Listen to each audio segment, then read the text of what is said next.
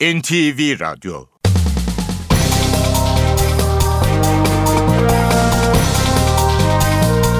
İşe Giderken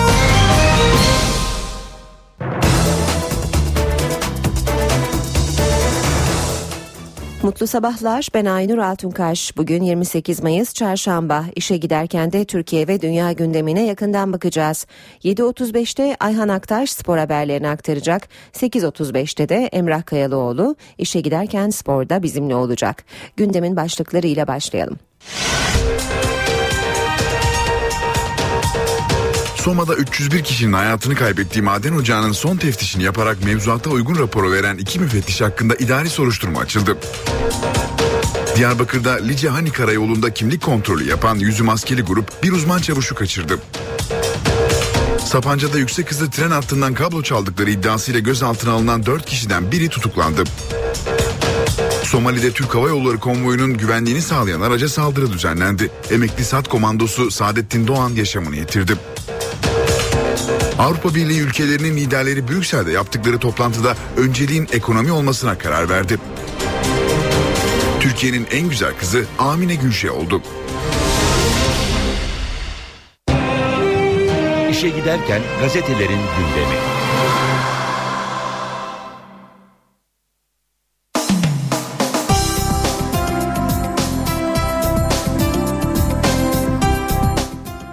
Basın özetlerine Hürriyet gazetesiyle başlayalım. Büyük sürpriz manşetiyle çıkmış Hürriyet, MHP lideri Devlet Bahçeli'nin 21 Mayıs'ta ziyaret ettiği Cumhurbaşkanı Abdullah Gül'e çatı adaylık önerdiği ortaya çıktı. Şükrü Küçük Şahin yazıyor.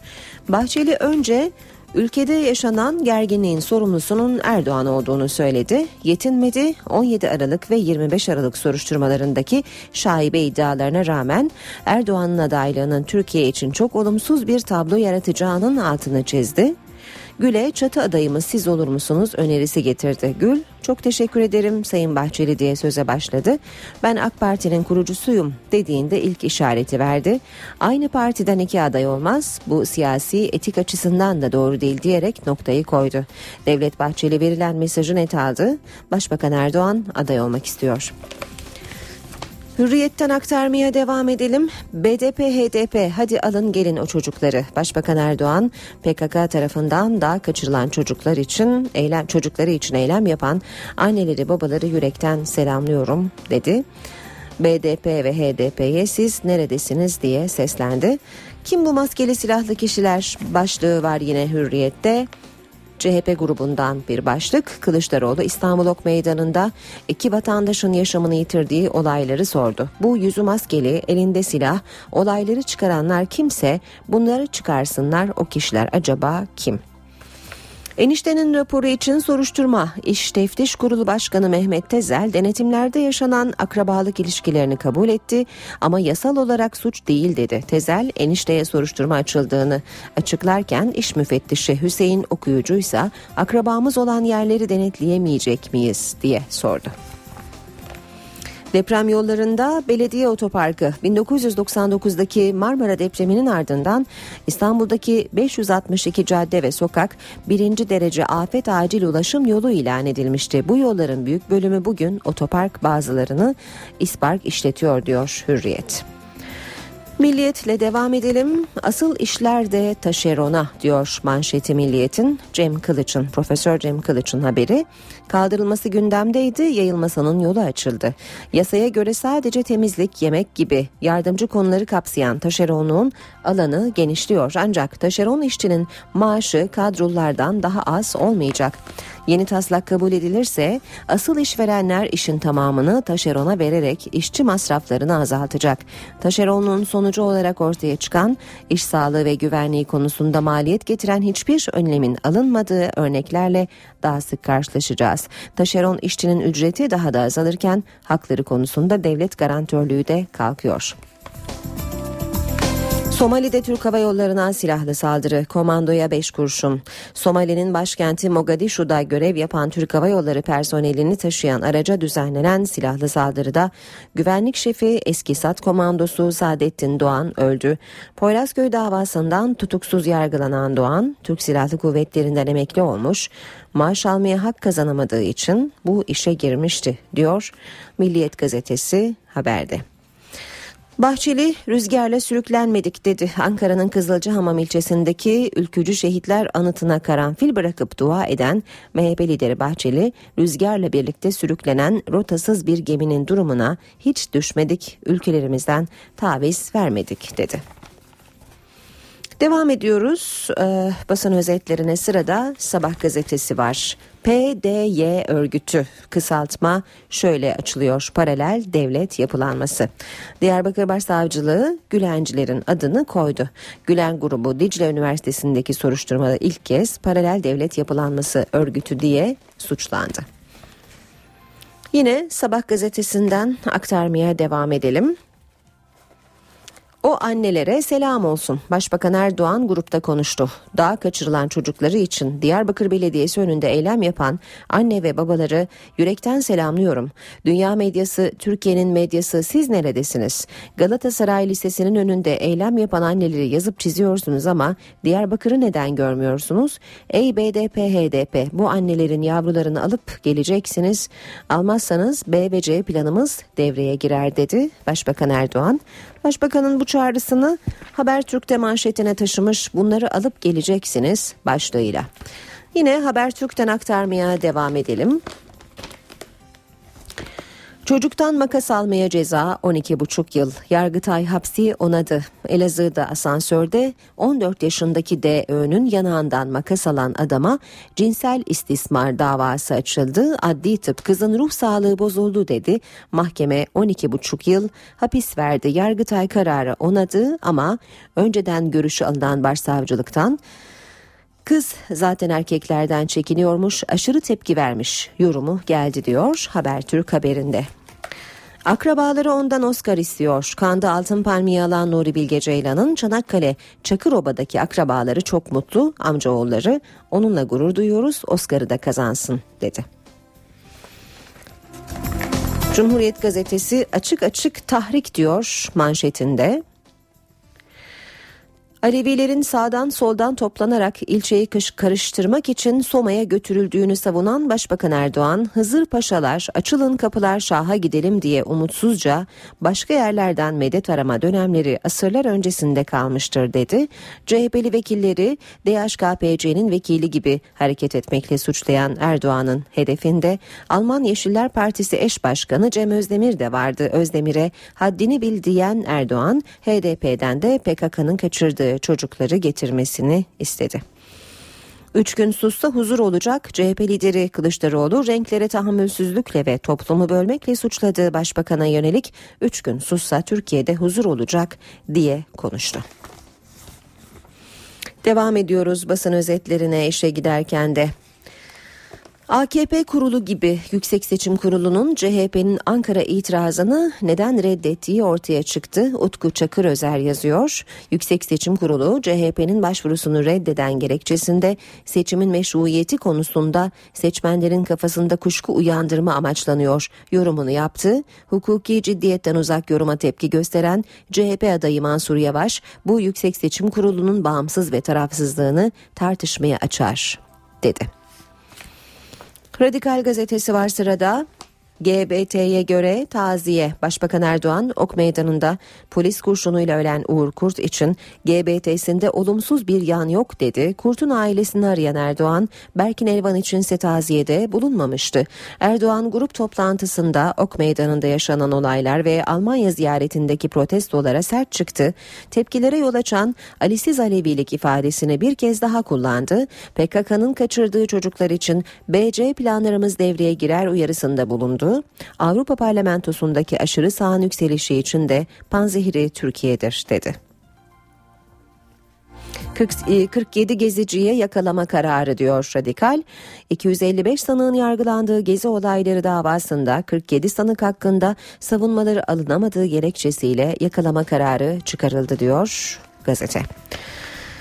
Yeni Şafak'ta vahim tablo başlığı manşette 64 kişilik yeni liste Yüz binlerce kişiyi dinleyen paralel yapılanmanın yeni telekulak listesine ulaştığını söylüyor Yeni Şafak haberinde. Merhum Necmettin Erbakan'ın da aralarında bulunduğu siyasi liderler, gazeteciler, eski bakanlar, milletvekilleri, emekli paşalar, stratejik görevdeki bürokratlarla, iş adamları sahte isim ve uydurma suçlamalarla dinlendi. Dinlendiği öne sürülen isimler arasında Şevket Kazan, Hüsamettin Cindoruk, Koray Aydın, Arzuhan Doğan Yalçın'da, Mehmet Bekeroğlu gibi isimler var. Yeni Şafak'ın haberine göre. Star gerekirse daha çıkarız diyor manşette. PKK'nın kaçırdığı çocukların annelerinden isyan. Çocukları daha kaçırılan anneler günlerdir devam eden feryatlarının duyulmaması üzerine kendilerine yardımcı olunmazsa çocuklarını bulmak için daha çıkacaklarını söylediler. Ve Zaman Gazetesi daha kaçırılan çocukları kim getirecek polemiği demiş manşette. PKK'nın daha kaçırdığı çocukları eve kimin getireceği polemik konusu oldu diyor. Başbakan Erdoğan grup toplantısında HDP'yi göreve çağırdı. Yerini biliyorsunuz çocukları alıp getireceksiniz dedi. HDP eş başkanı Sebahat Tuncel ise çocuklarla ilgili sorumluluğun hükümette olduğunu ifade etti.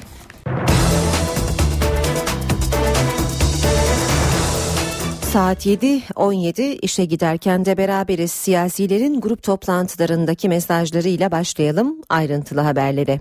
Başbakan Erdoğan'ın gündeminde Ok Meydanı'nda iki kişinin hayatını kaybettiği olaylar vardı. Aleviler istismar ediliyor diyen başbakan Türkiye üzerinde oyun oynandığını söyledi. Erdoğan PKK'nın kaçırdığı ileri sürülen çocuklara ilişkin de konuştu. Bu konuda HDP'ye çağrıda bulundu. Yeni Burak Canlar'ın terörize edilen, terörün içine sokulan yeni Berkinlerin ok meydanındaki olaylarda maalesef ölen umutların, ayhanların da yitip gitmesine tahammül gösteremeyiz.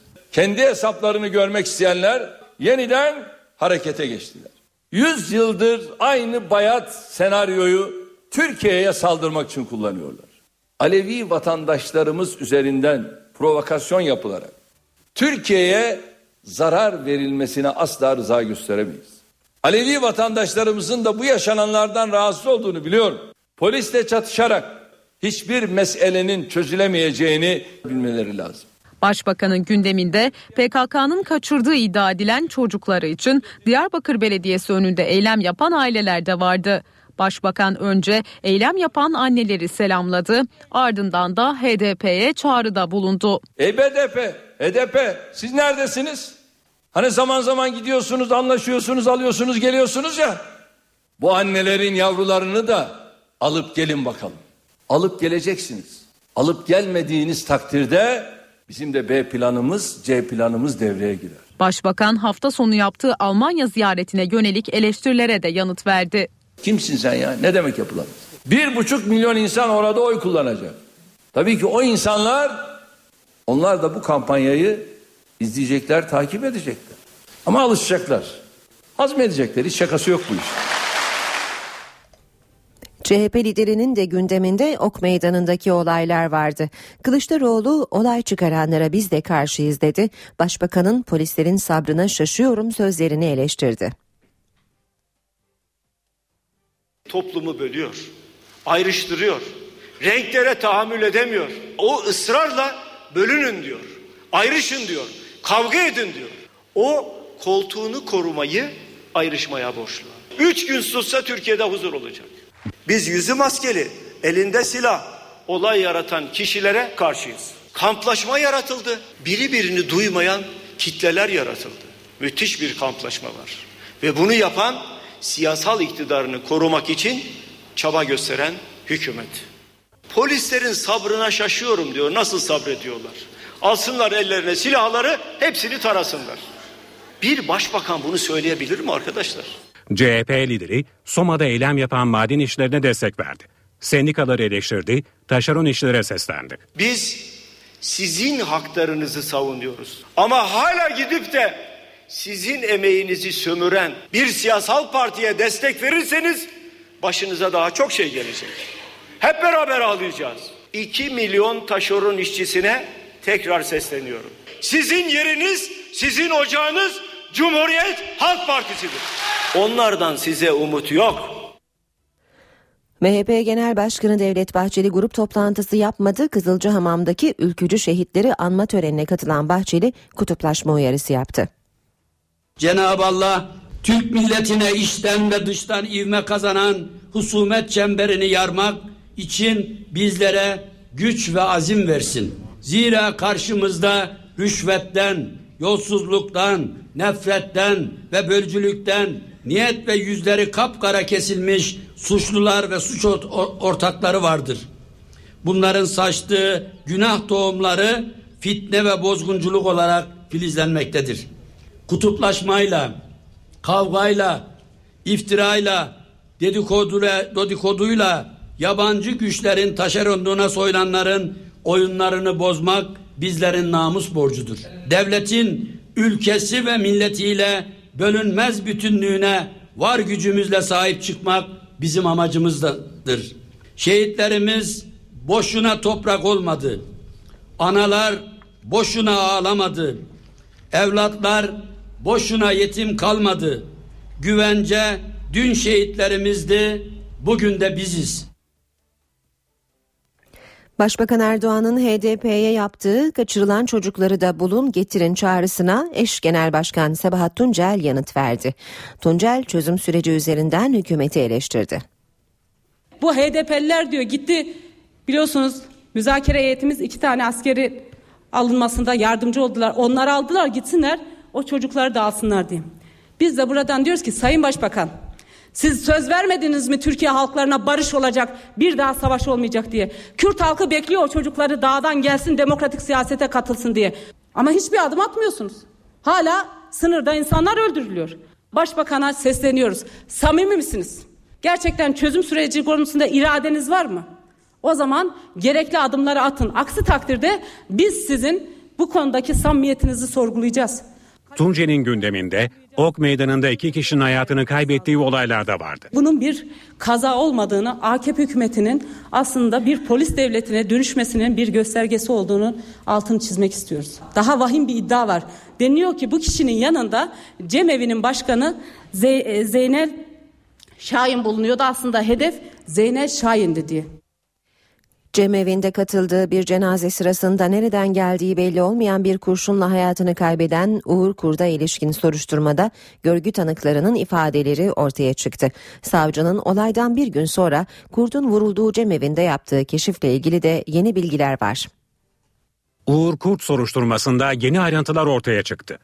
30 yaşındaki Uğur Kurt'un Ok Meydanı'nda cenaze için gittiği cemevinde boynuna isabet eden kurşunla hayatını kaybetmesinin ardından soruşturma yürüten savcı Hasan Yılmaz olay yerinde keşif yaptı. Uğur Kurt'un babası Kemal Kurt'la Ok Meydanı Cemevi Başkanı Zeynel Şahin'in ifadesini aldı. Avukatlar da topladıkları delilleri savcıya verdi. Bizim de e, mahalle halkından e, edindiğimiz 3 e, adet kovan vardı mermi kovanı. Bu mermi kovanlarını sunduk e, delil olarak. Baba Kurt, oğlunun herhangi bir hasmı ve düşmanının olmadığını söyledi. Tanık olarak ifade veren Cemevi Başkanı Zeynel Şahin ise Uğur Kurt'un vurulduğu sırada kendisine bir metre uzakta olduğunu iddia etti. Şahin, Uğur Kurt kapıdan çıkacağı esnada yukarıdan silah sesleri geliyordu. Ben kendimi sağ tarafa attım. Olayın şokuyla tam hatırlamıyorum. Uğur Kurt yana doğru düştü dedi. Şahin olay sonrası polis aracından inen kişilerin sağa sola ateş ettiklerini, hedef alıp almadıklarını bilmediğini ileri sürdü. Bu arada balistik raporlarını bekliyoruz. Adli tıpta hala. Ee, Uğur Kurt'un başından çıkan mermi çekirdeği henüz karşılaştırılmadı e, el konulan polislerin el konulan silahlarıyla. E, onlardan bir karşılaştırma e, bekliyoruz gelecek. Savcı Hasan Yılmaz, kalabalığın dağılmaması nedeniyle Uğur Kurt'u öldüren kurşunun geldiği yönü ve mesafesini alamadan keşfe son verdi. Bu nedenle savcının olay yerinde yeniden keşif yapması bekleniyor. Diyarbakır'da çocuklarının PKK tarafından kaçırıldığını iddia eden ailelerin eylemi sürüyor. İki aile BDP il binasına giderek partilere tepki gösterdi. Büyükşehir Belediyesi önünde eylem yapan ailelerin sayısı 12'ye yükseldi. PKK tarafından kaçırıldığı iddia edilen çocuklardan 15 yaşındaki Ölçe ile kuzeni BÇ'nin aileleri ise BDP il binasına gitti.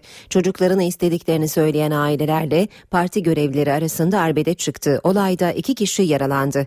Darp edildi edildiklerini iddia eden aileler şikayetçi oldu. Kayıp çocukların yakınlarından Halime Çetiner, oğlunun astım ve şeker hastası olduğunu ve ilaç kullanması gerektiğini açıkladı. Öte yandan Diyarbakır Cumhuriyet Başsavcılığı'nın eylem yapan ailelerle ilgili haberleri ihbar kabul ederek başlattığı soruşturma sürüyor. Diyarbakır'ın Lice ilçesinde bir uzman çavuşun PKK tarafından kaçırıldığı iddia edildi. Lice Hani Karayolu'nda kimlik kontrolü yapan yüzü maskeli grup araçlardan birinde bulunan uzman çavuşu kaçırdı.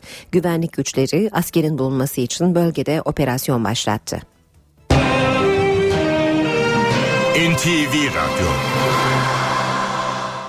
Meclis Genel Kurulu'nda dün örneğine daha önce pek rastlanmayan bir olay yaşandı. Muhalefetin maden ocaklarında taşeron işçi çalıştırılmamasına ilişkin kanun teklifinin öne çekilmesi önerisi kabul edildi. Çünkü AK Partili vekiller azınlıktaydı. Bu durum CHP ve MHP sıralarında sevinçle karşılandı. AK Parti grubunu ise öfkelendirdi. Genel kurulda CHP'nin madencilik sektöründe taşeron işçi çalışmasına son verecek kanun teklifinin öne çekilmesine ilişkin grup önerisi ele alınıyor. Tam oylama sırasında iktidar sıralarının boş olmasını fırsat bilen muhalefet açık oylama talebinde bulundu. AK Parti sıralarında yeterli sayı olmayınca öneri kabul edildi. AK Parti Grup Başkan Vekili Belma Satır itiraz etse de Meclis Başkan Vekili Mumcu yeniden oylama talebini reddetti. Önerinin oylamasında herhangi bir düzeltmeye gerektirecek hususun olmadığını değerlendiriyorum. Görüşmelerimize devam ediyoruz. CHP'nin grup önerisinin kabul edilmesi CHP ve MHP sıralarında sevinçle karşılanırken AK Parti sırasında tepki vardı. Şu anda meclis başkan vekilinin yaptığı iş kuralsızlıktır. Ben de burada salonu izliyorum. Sayınız yoktu burada.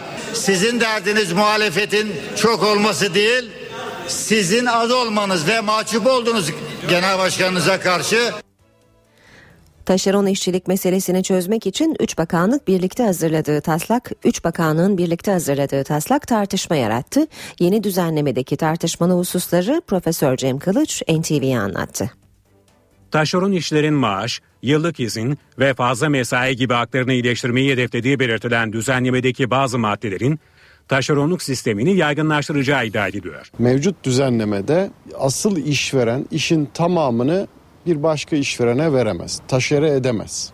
Bu hüküm kaldırılıyor. Bu hüküm kalkınca doğal olarak asıl işi bölerek farklı taşeronlara dağıtma gibi bir durum söz konusu olabilecektir. Böyle olunca da aslında amaçlanandan uzaklaşılmış ve taşeron kullanımının yaygınlaşmasının önü açılacaktır. Tartışılan maddelerden biri de ücretlerle ilgili. Taslağa göre asıl işçiye ödenen ücret taşeron işçi için de emsal olmak zorunda. Madem emsal ücret ödenecek, aynı ücret ödenecek o zaman asıl işverenin işçilerin yaptığı işlerin de taşerona verilmesi gibi bir durum ortaya koyacaktır. İşçi alacaklarını ücret olarak görmemek lazım. Ücret ve ücrete bağlı birçok geleceğe ilişkin haklar var. Mesela kıdem tazminatı. Dolayısıyla bunlardan kurtulma yolunu seçecektir işverenler. Bundan dolayı taşeron uygulaması genişleyebilecektir. Mevcut yasadaki asıl işi yapan taşeron işçinin kadroya alınma zorunluluğu hükmü yeni düzenlemede yer almıyor. Soma'daki işveren eğer kıdem tazminatlarını ödemeseydi devlet ödeyecekti. Ama yeni düzenlemeyle asıl işin tamamını bir başka kişiye verdiği için devletin yükümlülüğü ortadan kalkıyor. Soma'da 301 kişinin hayatını kaybettiği maden ocağının son teftişini yaparak mevzuata uygun raporu veren iki müfettiş hakkında idari soruşturma açıldı. Bölgedeki diğer firmaların işlettiği kömür ocakları da mercek altında. Faciaya ilişkin adli soruşturmada sürüyor şimdiye kadar 350'yi aşkın işçinin ifadesi alındı. Soma'da 301 kişinin hayatını kaybettiği maden ocağının son teftişini yaparak mevzuata uygun raporu veren iki müfettiş hakkında idari soruşturma açıldı. Diyarbakır'da Lice Hani Karayolu'nda kimlik kontrolü yapan yüzü maskeli grup bir uzman çavuşu kaçırdı. Sapanca'da yüksek hızlı tren hattından kablo çaldıkları iddiasıyla gözaltına alınan 4 kişiden biri tutuklandı. Somali'de Türk Hava Yolları konvoyunun güvenliğini sağlayan araca saldırı düzenlendi. Emekli SAT komandosu Saadettin Doğan yaşamını yitirdi. Avrupa Birliği ülkelerinin liderleri Brüksel'de yaptıkları toplantıda önceliğin ekonomi olmasına karar verdi. Türkiye'nin en güzel kızı Amine Gülşe oldu.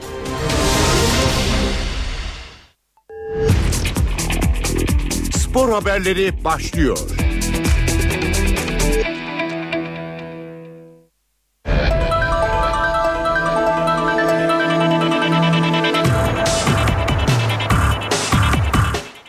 Günaydın ben Ayhan Aktaş. Spor gündeminden gelişmelerle birlikteyiz. Fenerbahçe Kulübü Şampiyonlar Ligi'ne katılabilmenin yolunu açmak için hukuki süreç başlattı. Sarı lacivertliler İsviçre Federal Mahkemesi'ne KAS kararının iptali ve yürütmenin durdurulması talepli dava açtı. Fenerbahçe Kulübü Uluslararası Spor Tahkim Mahkemesi KAS'ın UEFA'nın 2 yıl Avrupa Kupalarından men cezası ile ilgili verdiği onama kararını İsviçre Federal Mahkemesi'ne taşıdı. Fenerbahçe Kas'ın verdiği karar sonrası Avrupa Kupalarından 2 yıl men cezası almış. Bu nedenle geçtiğimiz sezon UEFA Avrupa Ligi'ndeki mücadeleden çıkartılmıştı. Bu sezon şampiyon olan Sarı Lacivertliler Kas'ın kararının hem bozulması hem de kupalara gidebilmek için yürütmenin durdurulması isteğiyle İsviçre Federal Mahkemesi'ne dava açtı. Fenerbahçe başvurusunda gerekçe olarak Kas'ın ülke içindeki maçlarda yaşananlarla ilgili karar verme etkisi olmadığını öne çıkardı. Davanın Ekim veya Kasım ayında sonuçlanması bekleniyor. Ancak Sarı Lacivertliler Avrupa Kupaları kuralları çekilmeden önce yürütmenin durdurulması kararı çıkartıp Şampiyonlar Ligi kapısını açmayı amaçlıyor. Fenerbahçe ile devam edelim. Sarı lacivertlerde değişen yabancı kontenjanı sonrası gözden çıkarılabileceği konuşulan Raul Müreleş'e vize çıkmadı. Ersun Yanal Portekizli Yıldız'ın satılmasını istemiyor. Raul Meireles Fenerbahçe'de kalacak. Değişen yabancı kontenjanıyla birlikte gelecek sezon kadrodaki yabancı oyuncular arasında bazı değişikliklere gitmeyi planlayan Fenerbahçe teknik heyeti Meireles'in takımda kalmasını istiyor. Özellikle sezonun ikinci yarısında gösterdiği performansla teknik direktör Ersun Yanal'ın vazgeçilmezlerinden olan Portekizli Yıldız şampiyonlukta büyük pay sahibi olmuştu. Şimdiden Portekiz Ligi takımlarının radarına giren Meireles'in taliplerinin Dünya Kupası'nın ardından artması bekleniyor. Ancak Meireles'in Fenerbahçe'de mutlu olduğunu ve takımda kalmak istediğini her fırsatta dile getirmesi Sarı Lacivertli teknik ekibi memnun etti. Meireles'in Fenerbahçe ile iki senelik daha sözleşmesi bulunuyor. Galatasaray'da Drogba'nın yerini doldurma çabaları sürüyor. Sarı Kırmızılılar Mevlüt Erdinç ve Bafetimbi Gomis için çalışmalarda bulunuyor. Galatasaray Didier Drogba'dan boşalan forvet mevkiine transfer yapmak için çalışıyor. Sarı Kırmızılılar Fenerbahçe'nin elini çekmesinden sonra Mevlüt Erdinç transferinde yalnız kaldı. Sarı lacivertliler geçen hafta Mevlüt'ün menajer yetkisi bulunmayan ağabeyi Ramazan Erdinç'in kulübü aradığını belirterek Mevlüt'ün yeni sezon transfer planlamamızda yer almadığı kendilerine iletilmiştir açıklamasını yapmıştı. Aynı günlerde Galatasaray ise milli futbolcunun menajeriyle İstanbul'da bir görüşme gerçekleştirdi. Ancak taraflar arasında henüz kesinleşen bir anlaşma yok. Zira Fransa'nın Saint Etienne takımıyla sözleşmesi devam eden Mevlüt için Sarı Kırmızılıların önce kulübüyle görüşmesi gerekiyor. Şu ana kadar Saint Etienne'e resmi bir teklif iletmeyen Galatasaray'da Başkan Ünal Aysal'ın önümüzdeki günlerde Fransızlarla masaya oturması bekleniyor. Saint Etienne'le anlaşma sağlanmasından sonra Sarı Kırmızılılar Mevlüt'le yeniden görüşerek anlaşma zemini arayacak. Ancak Saint Etienne'in başarılı bir sezon geçiren golcü futbolcuyu bırakmak istemediği belirtiliyor. Galatasaray'ın gündemine gelen Senegal asıllı Fransız Batefimi Gomis ise İngiltere'nin Newcastle United takımıyla pazarlık halinde. Adı Trabzonspor'la da anılan golcü futbolcunun Türkiye'den sadece İstanbul takımlarında oynayabilirim dediği öğrenildi. Bu arada Gomis'e Türkiye'den henüz ciddi bir teklif yapılmadığı belirtildi. Burak Yılmaz 2019'da dek Galatasaray'da Sarı Kırmızılı Kulüp golcü futbolcunun sözleşmesini 2019 yılına kadar uzattığını borsaya bildirdi. Sarı Kırmızılı ekip Burak Yılmaz ve Selçuk İnan'ın sözleşmelerini 2019 yılına uzatmak için her iki oyuncuyla da anlaşmaya varmıştı. Burak Yılmaz'ın resmi imza atmasının ardından Galatasaray sözleşmenin detaylarını borsaya bildirdi. Gelecek 5 sezon Sarı Kırmızılı formayı giyecek yıldız oyuncu bu süre için toplam 14 milyon 250 bin euro sabit ücret alacak. Burak Yılmaz'a ayrıca 25 bin euro euro maç başı ücret ödenecek. Selçuk İnan'ın da sözleşme ayrıntılarının yakın zamanda borsaya bildirilmesi bekleniyor. Dış transfer henüz somut adım atamayan Beşiktaş iç transferde de sıkıntı yaşıyor. Gökhan Tören'in bonservisini almak için Rubin Kazan'la pazarlıklarını sürdüren yönetim genç futbolcuyla da anlaşabilmiş değil. Beşiktaş'ta Gökhan Töre belirsizliği sürüyor. Geçen sezon kiralık olarak forma giyen Gökhan'ın bonservisini almak için çaba sarf eden siyah beyazlı yönetim henüz genç oyuncuyla da anlaşamadı. Rubin Kazan'dan 350 bin euro karşılığında bir yıllığına kiralanan Gökhan Töre Beşiktaş'a yıllık 900 bin euroya imza atmıştı. 33 maçta görev yapan 22 yaşındaki futbolcu 4 gol 8 asiste beklentileri karşılayan bir performans ortaya koydu. Gökhan adına başarılı geçen sezonun ardından yönetim kurulu Rubin Kazan'la masaya oturarak genç futbolcunun bonservisini almak için temaslara başladı. Satın alma opsiyonu 7,5 milyon euro karşılığında Beşiktaş'ta olmasına rağmen siyah beyazlı kulüp Rus kulübüyle pazarlık masasına oturarak bu rakamı aşağı çekmeyi planlıyor. Ancak Beşiktaş yönetiminin henüz Gökhan Töre ile de anlaşmadığı ortaya çıktı. Siyah beyazlılar bir yandan Rubin Kazan'la anlaşmaya çalışırken bir yandan da Gökhan'a yeni mukavele önerisinde bulundular. Beşiktaş'ın kendisine teklif ettiği sözleşmeye sıcak bakmadığı öğrenilen Gökhan'ın teklif edilenden daha yüksek bir rakam istediği bildirildi. Yeni sezon hazırlıkları başlamadan Gökhan Töre transferini tamamlamayı planlayan yönetim önümüzdeki günlerde genç futbolcu ve menajeriyle yeniden masaya oturarak anlaşma zemini arayacak. Bursa Spor'da yeni seçilen Recep Bölükbaşı başkanlığındaki yönetim kurulu teknik direktör belirleme çalışmalarına hız verdi. Yeşil Beyazlılar Şenol Güneş'le anlaşmaya çok yaklaştı. Tercihi yerli teknik direktörden yana olan Bursa Spor yönetimi dün İstanbul'da milli takımın eski teknik direktörü Şenol Güneş'le bir araya geldi. Yapılan görüşmelerin olumlu geçtiği, pürüzlerin giderilmesi için bugün bir zirve daha gerçekleştirileceği bildirildi. Yeşil Beyazlar, Güneş'in yanı sıra Abdullah Avcı'yla da dirsek temasını sürdürüyor. Henüz bir teknik adamla kesin anlaşma sağlamayan Bursa Spor yönetimi, Güneş ve Avcı'nın vereceği yanıtlardan sonra yeni teknik patronunu belirleyecek. Mersin İtman Yurdu Teknik Direktör Rıza Çalınbay ile anlaştı. Kulüp Başkanı Ali Kahramanlı NTV Spor'a yaptığı açıklamada deneyimli çalıştırıcıyla 2 artı 1 yıllık sözleşme imza, imzalayacaklarını transferi de Çalınbay'ın raporları doğrultusunda yapacaklarını söyledi. Süper Lig'e bir yıllık aradan sonra geri dönen Mersin İdman Yurdu teknik direktörlüğe Rıza Çalınbay'ı getirdi. NTV Spor'a konuşan Başkan Ali Kahramanlı, Çalınbay'la 2 artı 1 yıllık anlaştıklarını ve amaçlarının ligde kalıcı olmak olduğunu söyledi. İnşallah bundan sonra Mersin İtman Yurdu asansör takımı olmayacak. Zaten bunun başında biliyorsunuz e, hocalar geliyor. E, biliyorsunuz yani Rıza Hoca'da bir şey söylemeye gerek yok. Zaten bu işi bilen, deneyim, deneyimli, karakterli, düzgün, temiz, işini iyi yapan bir hocamız. Biz tabii tercihimizi ondan yana kullandık. Sağ olsun o da bizi kırmadı. Mersin'i tercih etti. Öyle zannediyorum ki inşallah bundan sonra tabii ki Mersin İtman Yurdumuzun her şeyden önce kalıcı olması lazım. Biz bunun için mücadele ediyoruz. Herhangi bir hedefimiz de yok, bir hedefte koymuyoruz. Tabii ki herkesin kendine göre bir hedefi olabilir, hocamızın hedefi olabilir. Ama her şeyden önce Mersin İtman Yurdu'nun bundan sonra kalıcı olması lazım. Başkan Kahramanlı eski teknik direktörler Yılmaz Vural ve Hakan Kutlu'ya teşekkür ederken transferlere Rıza Çalınbay'ın yön vereceğini dile getirdi. Ben hem Yılmaz hocamıza hem de Hakan Hoca teşekkür ediyoruz. Tabii ki her ikisinin de emeği olmuştur. Bunu inkar etmiyoruz. Tabii ki kısmet nasip meselesidir. Ama bugün de farklı bir hocayla yolumuza devam edeceğiz. Hiçbir oyuncuyla şu an bir temas halinde değiliz. Öncelikle bizim tercihimiz hocamızın bir an önce hocamızın getirip hocamız görevin başına gelip ondan sonra hocamızla e, transferlere bakacağız. Önce tabii hoca olmadan transfer olması mümkün değil. Çünkü biz hocamızın istemiş olduğu doğrusu da hangi tür ne tür oyuncu getirecekse hocamın tercihi e, yönünde o tercihimizi o şekilde kullanacağız. Kayseri Erşehir Spor transferde yaşanan görüş ayrılıkları nedeniyle Hikmet Karaman'la yollarını ayırma kararı aldı. Kulüp Başkanı Ziya Eren ikinci bir görüşmeye kadar Karaman'la yeni sezon için anlaşamadıklarını açıkladı. Başkan Eren yaptığı yazılı açıklamada gelecek sezon planlamasına ilişkin Hikmet Karaman'la gerçekleştirilen ilk görüşmeden olumlu bir sonuç çıkmadığını belirtti.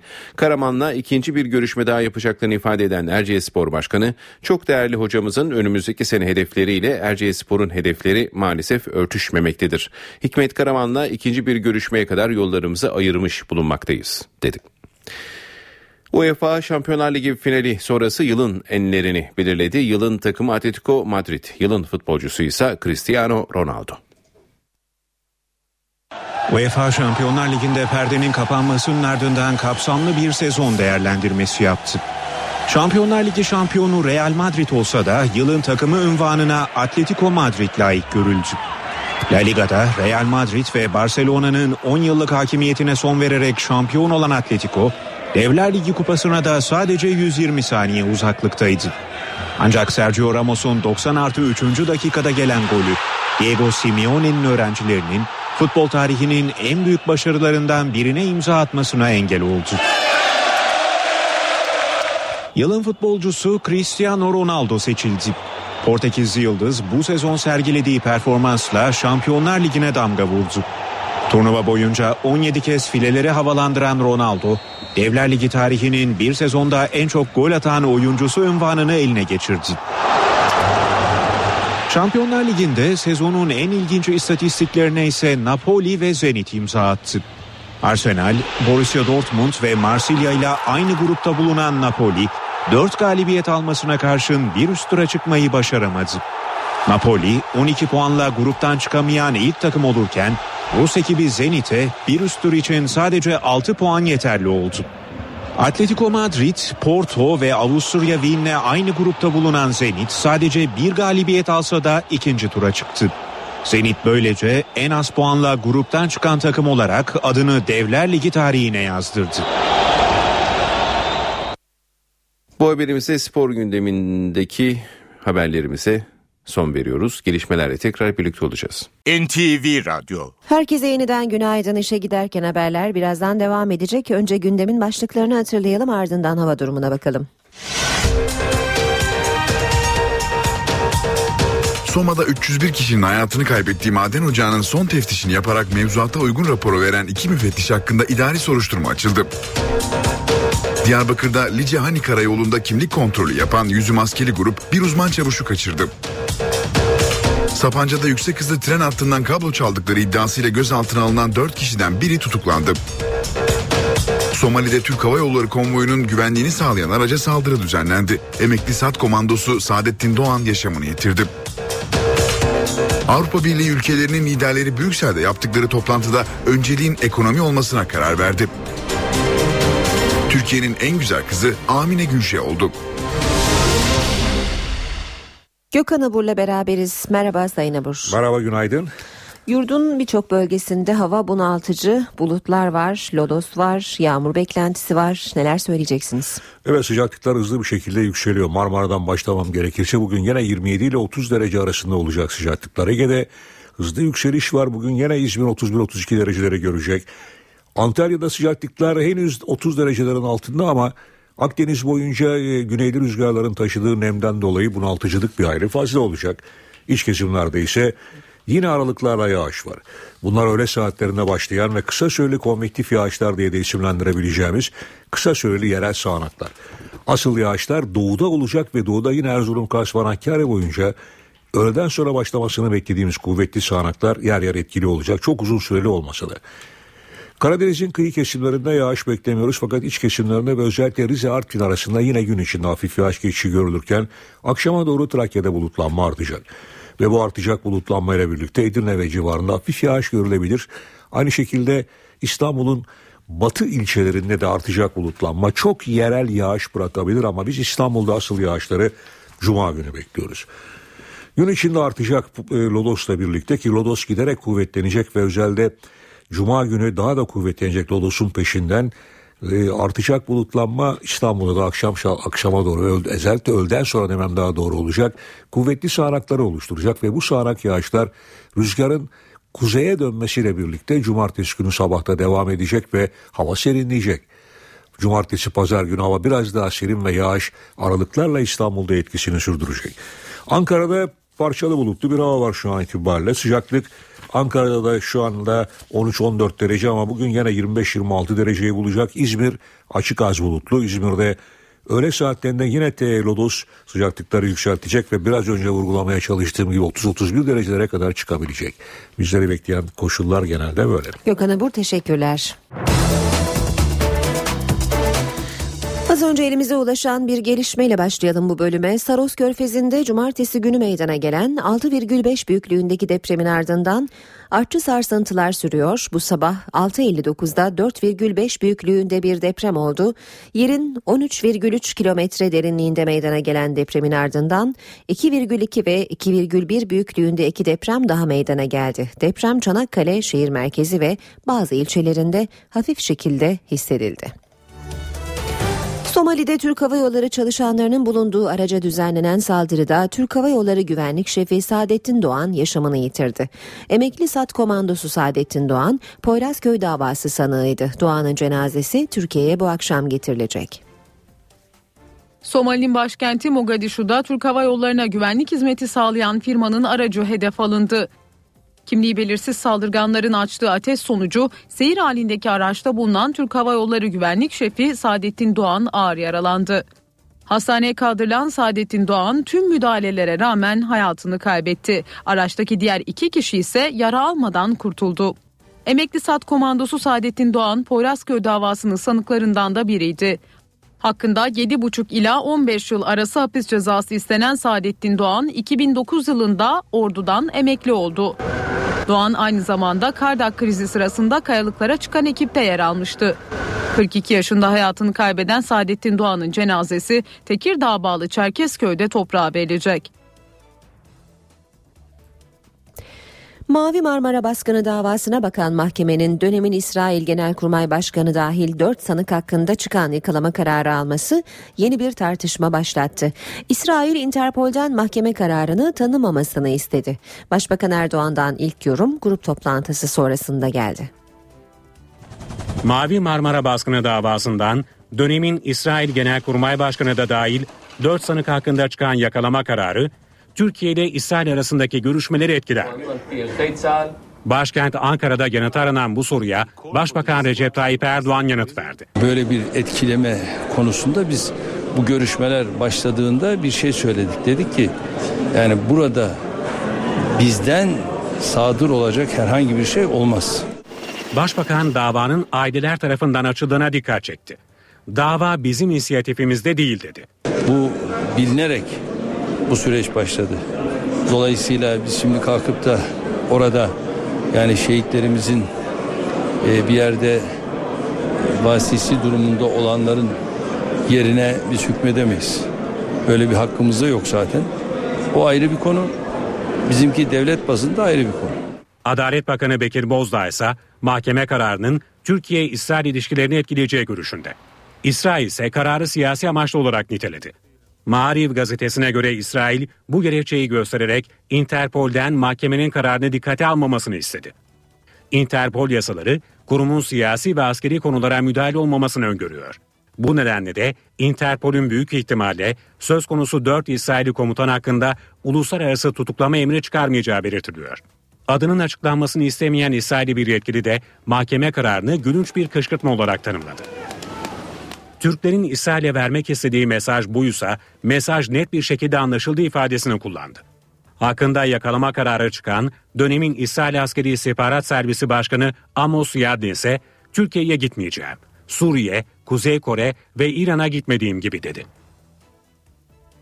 Ukrayna'da, e, Ukrayna'daki çatışmalarda dün 50'den fazla Rusya yanlısı yaşamını yitirdi. Bu arada Avrupa Güvenlik ve İşbirliği Teşkilatı AGİT, Donetsk'te görev yapan 4 gözlemciyle irtibatın kesildiğini açıkladı. Gözlemcilerden biri Türk.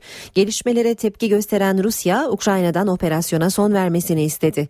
Pazar günü Ukrayna'da devlet başkanlığına seçilen Petro Poroshenko, doğudaki teröristlerle saatler içinde mücadeleye başlayacağım demişti. Türkiye Avrupa Birliği ile müzakerelere ivme kazandırmak istiyor. Bunun için yeni bir eylem hazırlığı var. Avrupa Birliği Bakanlığı da tüm kurumların eşgüdümlü çalışabilmesi için koordinasyon ve uyum komitesi toplantısı yaptı. Toplantıya Başbakanlık Dışişleri Bakanlığı Müsteşarı gibi üst düzey yetkililer katıldı. Avrupa Birliği Bakanı Mevlüt Çavuşoğlu Avrupa Birliği sürecinde gelinen durumu değerlendirmek için çalıştıklarını söyledi. Çavuşoğlu yeni eylem planının müzakerelerde fasılların açılış kapanış kriterlerine dönük dönük çalışmaları kapsayacağını söyledi. Halkın öncelikli konularına eğlenecek mesajı verdi. NTV Radyo Sinem Özdemir bundan tam 14 yıl önce 5 yaşındayken kayboldu. Tüm aramalara rağmen bulunamadı. 3 kişilik özel bir ekip görevlendirildi. Kapanan dosya yeniden açıldı. Özel ekip tam 14 yıl sonra bir ipucu yakaladı. Samsun'da 14 yıllık kayıp çocuk dosyası yeniden açıldı. Polis önemli delillere ulaştı. Sinem Özdemir 14 yıl önce henüz 5 yaşındayken kayboldu. Tüm aramalara rağmen bulunamadı. Kapanan soruşturma dosyası 2010 yılında yeniden açıldı. 3 kişilik özel ekip görevlendirildi. Yüzlendirme laboratuvarında küçük kızın 15 yaşındaki halinin fotoğrafı oluşturuldu. Polis ekiplerine dağıtıldı. Ancak yine bir sonuç çıkmadı. Ekipler küçük kızın evinin bulunduğu mahalledeki bir binanın giriş katında inceleme yaptı. Ev 6 yıldır boştu. Ev sahibi Ahmet Demirci 1995 yılında 2 yaşındaki çocuğa cinsel saldırıda bulunup öldürmekle suçlandı. Ancak delil yetersizliğinden serbest kaldı. Şüpheli 6 yıl önce de intihar etti. Boş evde inceleme yapan ekipler mutfak tezgahı altında kazı yaptı. Burada bir çocuğa ait olduğu tahmin edilen kemik parçaları bulundu. Kemikler otopsi için İstanbul Adli Tıp Kurumu'na gönderildi. Kemiklerin küçük kıza ait olup olmadığı DNA incelemesi sonucu belli olacak. Taksim dayanışması gezi eylemlerinin birinci yılında yine Taksim'de buluşma çağrısı yaptı. İstanbul'daki basın toplantısında bileşenler adına yapılan açıklamada taleplerimizden ve kazanımlarımızdan vazgeçmediğimizi hatırlatmak için 31 Mayıs'ta Taksim'deyiz denildi. İstanbul'da 3. Boğaz Köprüsü'nün ayakları olacak kulelerin 3'te 2'si tamamlandı. Kulelerin yüksekliği 200 metreyi geçti. Ayaklar tamamlandığında yükseklik 320 metreyi bulacak. Köprünün dayanıklılığı ve rüzgar direncine ilişkin testler de tamamlandı. Fransa ve İtalya'da iki laboratuvarda yapılan testlerde köprünün saatte 300 kilometre hızla esen rüzgara dayanabileceği belirtildi. İstanbul'da son 40 yılda ölçülen en şiddetli rüzgar saatte 130 kilometre hızındaydı. Köprünün 2015 yılında tamamlanması planlanıyor.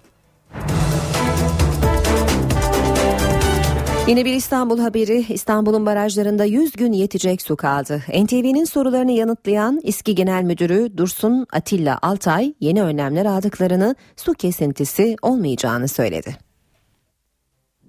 Yağışların az olması ve havaların ısınmasıyla İstanbul'un barajlarındaki su seviyesi her geçen gün azalıyor. Verilere göre İstanbul'un sadece 100 günlük suyu var. Şehre su veren barajlardaki doluluk oranı %28'e gerilemiş durumda. Peki barajlardaki su şehre yetecek mi? İSKİ Genel Müdürü Dursun Atilla Altay'a göre İstanbul susuz kalmayacak. Mele'nin ikinci hattı da çok yakın zamanda hizmete alınacak. Dolayısıyla Melen'den gelen su miktarımız ikiye katlayacağından dolayı biz İstanbullulara kesintisiz suyu taahhüt ediyoruz diyebiliriz. İstanbul'un su ihtiyacını karşılamak için barajların yanı sıra yeraltı kaynakları da devrede. Yaklaşık e, e, iki buçuk aydır e, yeraltı suyundan istifade etmeye çalışıyoruz. Mevcut faal durumda olmayan kuyularımıza sular çekmek suretiyle yeni birkaç kuyu bir miktarda kuyu açmak suretiyle belli bölgelerimizdeki suyu hiç barajlarımızdan almadan temin edebilecek durumdayız. İstanbul'da günde yaklaşık 2,5 milyon metreküp su tüketiliyor. Türkiye'nin en güzel kızı belli oldu. Dün akşam Star TV'de yayınlanan güzellik yarışmasının finalinde Miss Turkey birincisi Amine Gülşe oldu. İstanbul Lütfi Kırdar Kongre ve Sergi Sarayı'ndaki gecede 20 genç kız finalde yarıştı. Jüri Amine Gülşe'yi Miss Turkey birincisi seçti. Dilan Çiçek Deniz ikinci, Aybüke Pusat üçüncü, Gizem Koçak dördüncü oldu. Bu dört isim Türkiye'yi uluslararası güzellik yarışmalarında temsil edecek. Başkent gündemiyle devam edeceğiz. Saat 8.20 1 Haziran'da bazı il ve ilçelerde seçimler tekrarlanacak yapılan itirazlar sebebiyle. Bu sebeple Başbakan Erdoğan'ın e, Yalova'nın ardından e, Ağrı'ya bir ziyaret e, yapacağını biliyoruz. Hem bu ziyaret ne zaman gerçekleşecek hem de diğer taraftan Cumhurbaşkanlığı seçimine yönelik olarak başkentte neler konuşuluyor bunları soracağız. Karşımızda NTV muhabiri Gökhan Gerçek var. Gökhan günaydın. Aynur günaydın.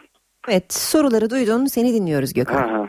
Evet oldukça e, kritik bir gündemi olduğunu söyleyebiliriz e, başkent Ankara'nın. Tarihi 12 Eylül davası var. Zira sona yaklaşılmıştı. 3 ay ara verildi. Bugün devam edilecek. 1 Haziran'da 14 merkeze yenilenecek seçimler alanları tekrar hareketlendirdi ve Soma yüreğimize yakan Soma konusu bugün de başkentin bugünün en önemli gündem maddeleri olduğunu söyleyebiliriz. E, devletin zirvesiyle başlayalım. Cumhurbaşkanı Abdullah Gül bugün Amerika Birleşik Devletleri'ne gidecek. Resmi bir ziyaret değil bu özel bir ziyaret. Çünkü Cumhurbaşkanı'nın oğlu Mehmet Emre Gül e, Harvard Üniversitesi'nden mezun olacak. Orada eğitim görmüştü. Bu mezuniyet törenine katılmak için bugün İstanbul'dan tarifeli bir uçakla Amerika Birleşik Devletleri'ne uçacak ve ABD'nin Boston kentinde mezuniyet törenine katılacak. Evet 30 Mart yerel seçimlerin ardından seçimlerin iptal edildiği 14 merkez sebebiyle alanların tekrar hareketlendiğini söyleyebiliriz. Liderler partilerinden o istiyor o bölgeler için bugün e, Başbakan Erdoğan Ağrı'da olacak. Erdoğan 1 Haziran'da yeniden, yeniden, yeniden seçim yapılacak. Ona Ağrı'da miting düzenleyecek. Erdoğan Ağrı mitingin ardından da İzmir'e geçerek EPES 2014 müşterek fiili atış tatbikatını izleyecek. Yine e, CHP lideri Kemal Kılıçdaroğlu'nda benzer bir gündemi var. Önce İzmir'de CHP'li belediye başkanlarıyla bir araya gelecek CHP lideri ardından da Aydın'a geçerek seçimlerin tekrarlanacağı Buharkent'te miting düzenli, düzenleyecek. MHP lideri Devlet Bahçeli'nin ise farklı bir gündemi olduğunu söyleyebiliriz. Çatı aday e, formülünü ilk kez gündeme getirmişti. Toplumun tüm kesimlerinden oy alabilecek alternatif bir isim üzerinde çalışma başlatmıştı. Bu çerçevede temasları devam ediyor. Cumhurbaşkanı e, MHP lideri Devlet Bahçeli'nin dün Saadet Partisi'ni ziyaret etmişti. Bugün de Büyük Birlik Partisi, Demokrat Parti ve Demokratik Sol Parti'yi ziyaret edecek. Bugün gazetelerde bu konuyla oldukça ilgili oldukça önemli e, haberler var. Hatırlayacaksınız e, Devlet Bahçeli Cumhurbaşkanı Abdullah Gül'ü de ziyaret etmişti. E, Red gazetesinin manşetinde Bahçeli'nin Gül'e çatı adaylık teklifinde e, bulunduğu iddia edildi, ifade edildi. Tabii Köşk'ten bu konuyla ilgili bir değerlendirme ve açıklama gelecek mi? Bunu da yakından takip edeceğiz. E, mecliste de oldukça yoğun bir gündem var. Çeşitli kanun tekliflerinin görüşülmesine devam edilecek. Komisyonlar var. Adalet, Plan, Bütçe ve Dışişleri komisyonları toplanacak. Türkiye Büyük Millet Meclisi. Ve tabii e, bunlar siyasi gündem, yargı gündeminde de oldukça önemli bir madde var. 3 aylık aranın ardından tarihi 12 Eylül davası tekrar başlayacak e, özel yetkili mahkemelerin kaldırılması sebebiyle ara verilmişti davaya. Dönemin Genelkurmay Başkanı Kenan Evren ve Hava Kuvvetleri Komutanı Tahsis Şahinkaya hakkında ağırlaştırılmış müebbet hapis cezası ister, istemişti savcı ama karar verilememişti. O mahkemeler kaldırılmıştı yapılan düzenlemeyle. Yeni mahkeme 10. Ağır Ceza Mahkemesi ek bir talep gelmezse ve mahkeme inceleme için süre istemezse bugün davada e, o iki önemli ismin e, dönemin mimarlarının darbenin mimarları Kenan Evren ve Tahsin Şahinkaya'nın da son sözlerini söyleyip son savunmalarını darbeye ilişkin son savunmalarını yapmalarını bekliyoruz. Evet başkentin e, bugünün oldukça önemli gündem maddeleri olduğunu söylemiştik. E, siyasiler Ankara dışında ama gözümüz kulağımız orada olacak ve tabii onda başlayacak 12 Eylül davası ile ilgili tüm detayları da sizlerle paylaşmayı sürdüreceğiz Aynur. Teşekkürler Gökhan. Başkent gündemini Gökhan gerçekten aldık. Ekonomi başlığıyla devam edelim. Ayşe teyze ne yapsın köşesi var sırada. Yeni tüketiciyi koruma kanunu bugün yürürlüğe giriyor. Bu kanun günlük hayatımıza ne gibi etkiler? Ee, kanunun ne gibi etkileri olacak? Bunu anlatacak bize Profesör Doktor Güngör Uras. Ayşe teyze ne yapsın? Güngör Uras, Ayşe teyze ekonomide olan biteni anlatıyor. Merhaba sayın dinleyenler, merhaba Ayşe Hanım teyze, merhaba Ali Rıza Bey amca. Tüketiciyi korumak için hazırlanan kanun bugün yürürlüğe giriyor. Kanun bir yanda tüketiciye yeni haklar tanıyor, öte yanda iş alemine, bankalara yeni sorumluluklar getiriyor. Kanunda tüketicinin ayıplı mal nedeniyle karşılaştığı sorunları çözecek düzenlemeler var satın alınan malda yapılan hizmette bir hata varsa tüketici parasını geri alabilecek. Tüketici parasını geri almak istemiyorsa hatalı mal veya hizmet için indirim isteyebilecek, ücretsiz onarım isteme hakkı olacak, ayıplı malı benzeri ile değiştirebilecek. Kapıdan yapılan bir de posta ile yapılan satışlarda tüketici 14 gün içinde cayma hakkına sahip oldu. İndirimli satışlarda tüketicinin kandırılmaması için hem süre sınırlaması getiriliyor hem de etiketlerde indirim konusunda açık bilgi verilmesi zorunlu oldu. Tatilciler için getirilen yeni haklar var. Paket tur satın alanlara sözleşmeden dönme hakkı tanındı. Tatil döneminde paket tur sözleşmesinde söz verilen şartlara uymayanlar, farklı şartlarla karşılaşanlar tazminat isteyebilecekler. Abonelik için imzalanmış sözleşmeleri de tüketici istediği zaman sonlandırabilecek. Yani feshedebilecek. Bu durumda tüketiciden herhangi bir ücret talep edilmeyecek. Tüketicinin konut alımlarında sorun yaşamaması için de kanunda yeni düzenlemeler var. Bundan sonra inşaat ruhsatı alınmadan maketten konut satışı yapılamayacak. İnşaat firmaları bina tamamlama sigortası yaptıracaklar. Böylece inşaat firması iflas etse bile sigorta sayesinde bina tamamlanarak hak sahibine teslim edilebilecek.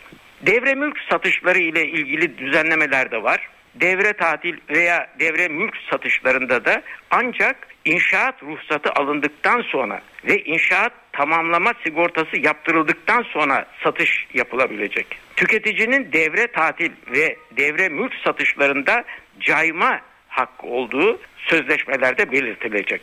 Bundan sonra tüketici bir sözleşmeyi imzalamadan mutlaka bilgilendirilecek. Sözleşmeler süre içinde tüketicinin rızası olmadan hiçbir şekilde değiştirilemeyecek. Bankaların hizmetleri ile ilgili düzenlemeler de var. Bunların en önemlileri bankaların hizmet karşılığı aldıkları ücretlerin sınırlandırılması. Bundan böyle bankaların hangi hizmetlerden ne kadar ücret alacakları Ticaret Bakanlığı ile Bankacılık Düzenleme ve Denetleme Kurumu tarafından belirlenecek. Bankalar tüketiciler için yıllık üyelik aidatı olmayan kredi kartları çıkaracaklar. Kanun uygulanması için tüketici konseyi, reklam konseyi, tüketici hakem heyeti gibi yeni kuruluşlar oluşturuluyor. Bu kuruluşların yaptırım güçleri ve ceza verme yetkileri var. Özetle kanun tüketici için önemli haklar getiriyor ama bu hakların verilmesi yanında önemli olan uygulamadır. Uygulama da bugün başlıyor. Şen ve esen kalınız sayın dinleyenler. Güngör Uras'a sormak istediklerinizi ntvradio.ntv.com.tr adresine yazabilirsiniz. BIST 100 endeksi %1,36 değer kaybederek 77.533 puandan kapandı. Bu sabah dolar 2 lira 10 kuruş, euro 2 lira 86 kuruştan satılıyor. Euro dolar paritesi 1.36, dolar yen 102 düzeyinde. Altının onsu 1262 dolar, kapalı çarşıda külçe altının gramı 86, çeyrek altın 150 liradan satılıyor.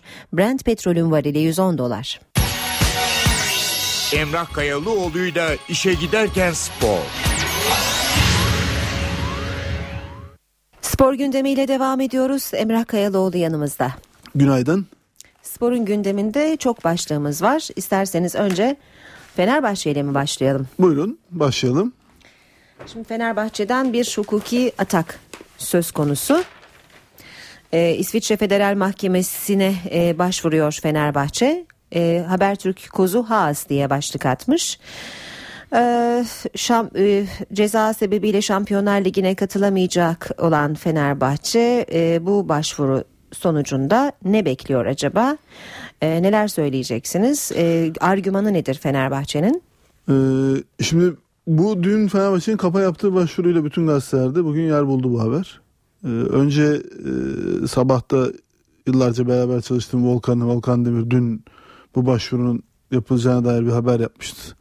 Önce bir onu kutlayalım. Ee, ondan sonra da detaylarına girelim. Ee, yani aslında bugüne kadar medyaya yansıyan e, mevzulardan çok e, şey değil. E, farklı bir başvuru değil. Yani neler olacağı bu başvurunun içinde hep 3 e, aşağı 5 yukarı daha önceden yazılmıştı. Yani evet.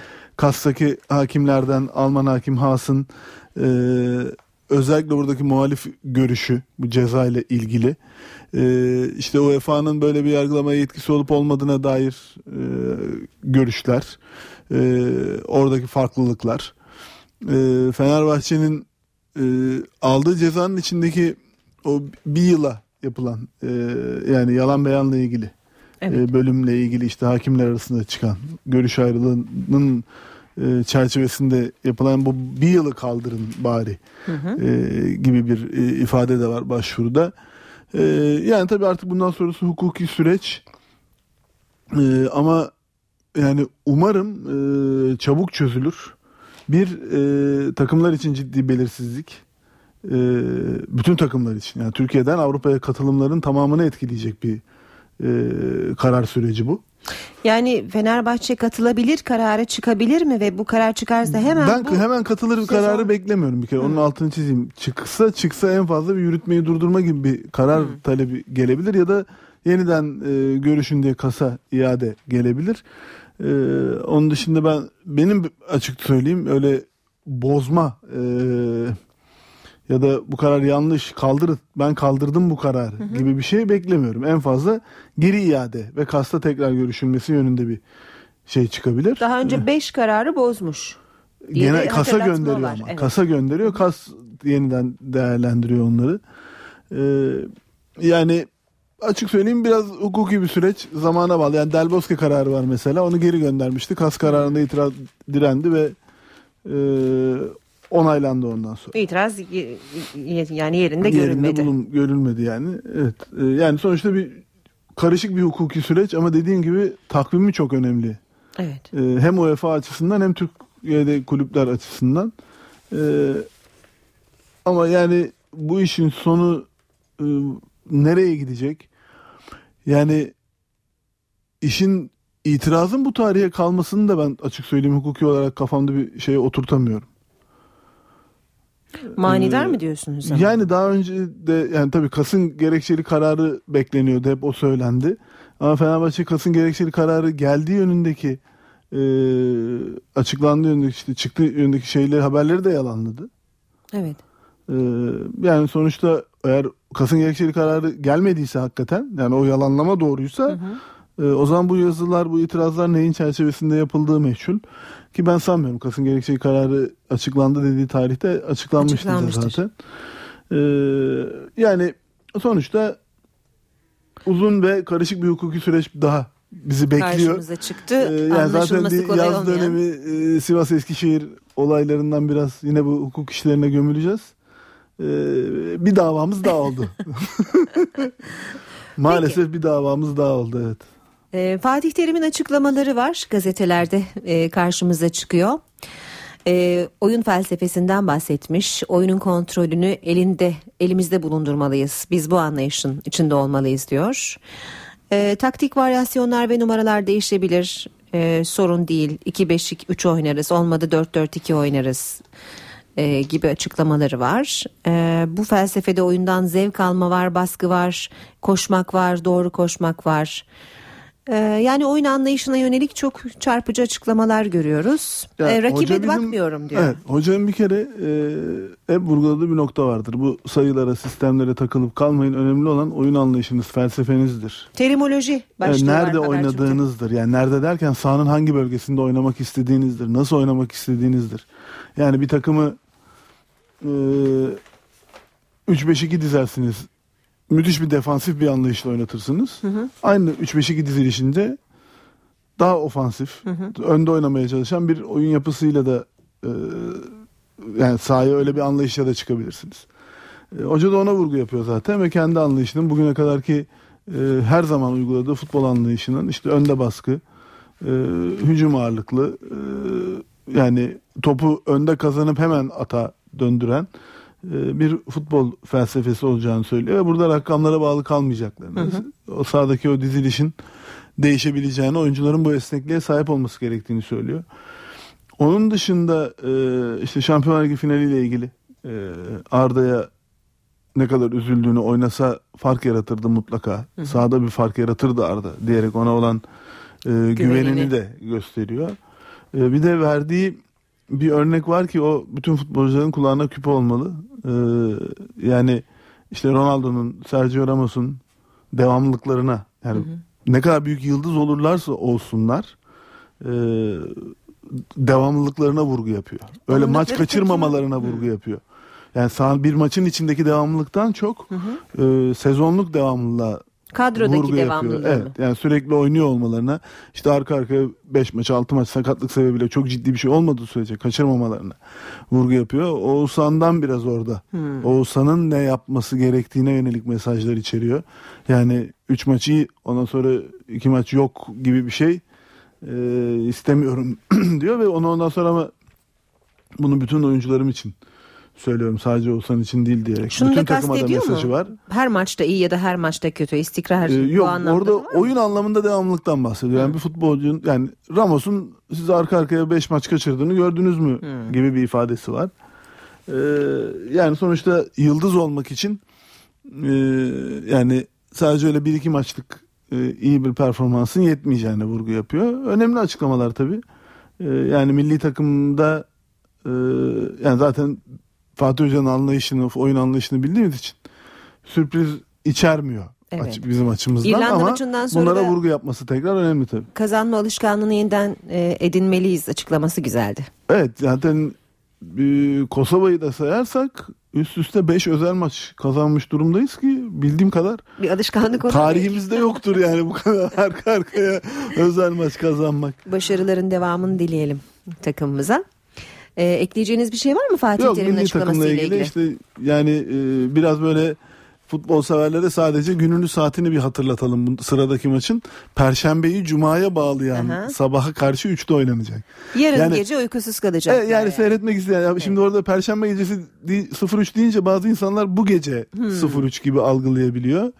Cuma 03 deyince Cuma gecesi 03 Çok gibi doğru. algılayabiliyor. En iyisi Perşembeyi Cuma'ya bağlayan doğru. gece diyelim. Bir yanlış Saatleri ileri anlaşılmaları keselim. alırkenki açıklamalara benzedi. Evet. Peki basketbola geçmeden e, ilginç bir istatis- istatistik e, ya da araştırma mı ne dersiniz bilemiyorum. Sabah, Sabah gazetesinde hoş bir haber var. Şimdi Dünya Kupası'na katılmıyoruz ama Türkiye olarak Dünya Kupası'na en fazla futbolcu gönderen ülke olmuşuz. Katılmayanlar arasında. Hı hı. Evet. Katılmayanlar arasında. evet. Katılanlar arasında yani Brezilya falan onlar Evet. yani lig olarak e, bizi geçer Brezilya değil de yani İspanya falan bizi geçer tabii yani. İngiltere, Almanya bunlar bizi mutlaka geçiyorlardır. E, ama 26 futbolcu gerçekten e, yani tabii daha kadrolar son hallerini almadı. Şu anda nispeten daha geniş listeler var. E, ama bu 26'nın yani muhtemelen 20'nin üzerinde kalırız. Ya da o civarda kalırız gibi gü- öngörmek lazım. Kimler var hatırlatalım mı? Bir okuyun isterseniz. Yani Muslera'dan Drogba'ya. Yani Drogba'yı tabii şimdi ayrılıyor ama yine de bizden sayabiliriz. Yani Drogba'yı saymayacaksak çünkü o zaman transfer edilenleri saymak gerekecek. Son Evet. takımlar olarak Drogba'nın da sayılması lazım tabii. Ee, Ş- Meireles, Snyder, Emenike, Kite, Akaminko, Bruno Alves, Çeju, Dani Alves. Dani Alves. Dani Dan- Alves değil. Alves. Sadece Dani. Dani, Dani, Alves pardon, henüz Dani. daha gelmedi Türkiye'ye. Barcelona'nın beki. Diğerlerini de saymayalım şimdi. yani Dani ve çok yok. Alves diyebiliriz. Bruno Alves. Dani ve Alves. Dani ve Alves diyebiliyoruz yani olabiliyor. Ee, yani bir de altta bir liste daha var. Yani Evet. orada bir 11 yapmış sabah Evet. gazetesi. Sonra altta da diğer e, oynamayanlar işte orada Gekas'ı Webo, görüyorum. Gekas, Almeida'yı görüyorum. Değil mi? Evet, Evet, Webo, var. Webo, Hayrovic Almeida. Hayrovic gibi oyuncular var evet. Yani sonuçta 26 gerçekten iyi bir sayı. Ee, ligimizde kaliteli futbolcuların e, yani milli takımlarının önemli oyuncularının bulunduğunu gösteren gösteriyor. Hı hı. Ee, yani Türk milli takımı da gidebilseydi e, biz herhalde bu sayıyı işte Almanya'dan ya yurt dışından çağıracaklarımızı da düşünsek bile e, yani 40'a dayandıracaktık ki o zaman gerçekten acayip bir rakam Ya. olurdu yani. Bu arada bu saydıklarımın da kadro değeri 90 milyon euroymuş. İlk 11 olarak Evet, okuduklarınız. Ben o değerler işte belli internet sitelerindeki rakamlar üzerinden yapılan değerlemeler. Ee, ama bana sorarsanız daha fazladır. Öyle mi? Yani oradaki bazı oyuncuların değerleri yani şu anda internet sitelerinde yazan rakamlarla talip gelinse yönetimlerin kabul etmeyeceği oyuncular var orada. Bu arada şimdi e, az önce bir başka gazetede gördüm. Musa Sovic'in de Aziz Yıldırım'ın 15 milyon euro verirse gidebilir gibi bir açıklaması Evet, olmuş. Salih yani için bu de değerler 12 hakikaten 13'lük yükselebilir. Salih'le ilgili de 12 13'lük bir e, kriter var. Çünkü Galatasaray'da Roma'nın geldiği bir kere daha kapıyı çaldığı yönde haberler var. Hatta 10 milyon euroya kadar çıktığı yönde haberler var. E, yani açık söyleyeyim 10 milyon euroya kadar e, çıkıldıysa e, yani belki bir geri alma opsiyonu koyarak yani e, Alman kulüpleri bunu yapar. E, işte en son Galatasaray'a yaptılar Koray'ı verirken Hı hı. Dortmund stoper Koray'ı verirken yaptı. E, yani sözleşmesinde bir geri alma opsiyonunu kendisine sattığı rakamın tabii üstüne oluyor ama e, yazdırarak e, o futbolcunun gelişimi anlamında da çok iyi olacak bir hamle. Ben Salih'in artık e, yani bu kariyer sıçramasını yapmaya ihtiyacı olduğunu düşünüyorum. Yani burada tamam şimdi önümüzdeki sezon e, 5 artı 3'e iniyor. E, Türk futbolculara daha çok ihtiyaç var. E, o anlamda belki oynama şansı daha yüksek olabilir ama Ersun Yanal'ın röportajını hatırladığımızda e, Salih ile ilgili Salih'in oynayabilmesiyle ilgili daha önünde çok e, mesafe olduğu mesajı çıkıyordu orada. Çok çalışması gerektiğini e, anlatıyordu. E, yani belki yurt dışına giderse pabucun pahalı olduğunu daha net bir şekilde anlayacaktır. Oynamak adına neler yapması gerektiğini e, daha iyi Bu anlayacaktır. yönde bir tecrübe kazanması açısından da iyi olacaktır. Peki Yani Türk futbolunun Salih'i kazanması açısından da evet. çok önemli bir adım olabilir. Futbolumuzda ilginç in- ilginçlikler var. Örneğin PTT birincilik e, playoff e, maçı Hatay. PTT 1. Lige terfi, Terfi ma- ma- maçlarında en son finali Hatay'la Alanya kaldı. Evet ama nerede oynayacaklar bu maçı? İstanbul Atatürk Olimpiyat Stadı'na da oynanacağı açıklanmıştı daha önce playoff finalinin. Ee, yani, yani iki takımın seyircisi için de zor bir olay. Yani şimdi tabii en baştan iki takım çıkacağını bilemezsiniz. Dolayısıyla stadı belki açıklamak e, yani doğru olmayabilirdi ama bugünkü tabloda mesela bu maçın e, Mersin'de Akdeniz oyunları için yapılmış yeni bir stat da var. Evet. Ee, yani futbola ne kadar elverişli ne kadar değil şu anda hakikaten bilmiyorum ama e, yani o bölgede iki takım seyircisinin daha kolay ulaşabileceği bir yerde e, bu maçı oynatmak hani olmadı Adana'da. Karar Ee, değişemez mi peki? Yani Artık. Gerçi o federasyona günü da maç oynanacak. çok yakın tarihte yani ama e, yani bu iki takımın taraftarının e, İstanbul'a gelebilmeleri yani çok kolay değil açık söyleyeyim yani. Az bir Yani ya Alanya'dan Antalya'ya geçeceksiniz, oradan uçakla geleceksiniz, Hatay'dan direkt uçakla geleceksiniz. Yani e, onu gelebilecek kaç kişi var? Karadan getirseniz bu kadar insan yani biz Allah korusun yollarda hep bu trafik kazası vesaire Evet, haberleri evet. okuyup duruyoruz. O zaman tatil yani bu mesafeleri varken. kısaltacak e, fikirleri de düşünmek durumundayız yani o zaman. Peki süremiz çok azaldı. Bilmiyorum vaktimiz kalır mı konuşmak için ama e, basketbolda da e, final finalin bir finalist belli oldu. Pınar Karşıyaka'yı e, mağlup etti 74-67 Fenerbahçe. Şimdi artık Banvit Galatasaray eşleşmesinden çıkacak diğer finalisti bekleyecek. Konuşalım mı yoksa on buçuğa mı Yok, bir bırakalım? hızlı üzerinden geçelim maçın isterseniz. Yani Karşıyaka çok iyi başladı maça. 16-2'lik bir seriyle 16-2 öne geçti yani. E, o bölümde 4 bölü 5 üçlük isabeti var. E, sonrasında 1 bölü 19. Sonra denediği 19 üçlüğün sadece birini sokabildi. E, yani maç içinde bu da onları 5 bölü 24 gibi bir sayıya getiriyor. Fenerbahçe'nin 14 bölü 24 üçlük isabeti var. Yani e, 27 sayılık bir diferans yaratıyor. Aynı sayıda üçlük şut deneyip. Hı hı. E, bu da Karşıyaka'nın işte ribantlardaki 13 fark 37-24 e, top çalmadaki 10'a 4 gibi üstünlüklerini e, yani deyim yerindeyse buharlaştırıp yok etti. Yani İstanbul'daki maçta da Fenerbahçe iki maçta da Fenerbahçe çok iyi üçlük atmıştı. %50 ile civarında öyle bir şey olması lazım. Yani bayağı da deneyerek e, 50 denemede 25 isabet gibi bir şey hatırlıyorum. E, çok emin değilim ama öyle olması lazım. E, bunun üstüne bu maçtakini de koyduğunuzda e, yani Fenerbahçe resmen e, uzaktan yıktı diyebiliriz Evet. Karşıyaka'yı. İstanbul'daki maçlarda biraz daha iyiydi Karşıyaka'nın dış şut isabeti. Bu maçın özellikle o ilk 5 dakikasından sonra son 35 dakikası 1 bölü 19 Karşıyaka gibi bir e, iyi dışarıdan şut atan takım için gerçekten çok büyük bir hayal kırıklığı. Peki e, bu bölümü bitirdik. Bir sonraki buluşma saat 10.30'da. 10.30'da hızlı bir şekilde buluşuyoruz bu defa galiba. Evet bundan 10.30'da. böyle saat 10.30'da Emrah Kayalıoğlu ile işe e, Emrah Kayalıoğlu ile spor gündemi yayında olacak. O halde buluşmak üzere. Tekrar görüşmek üzere. Hoşçakalın. NTV Radyo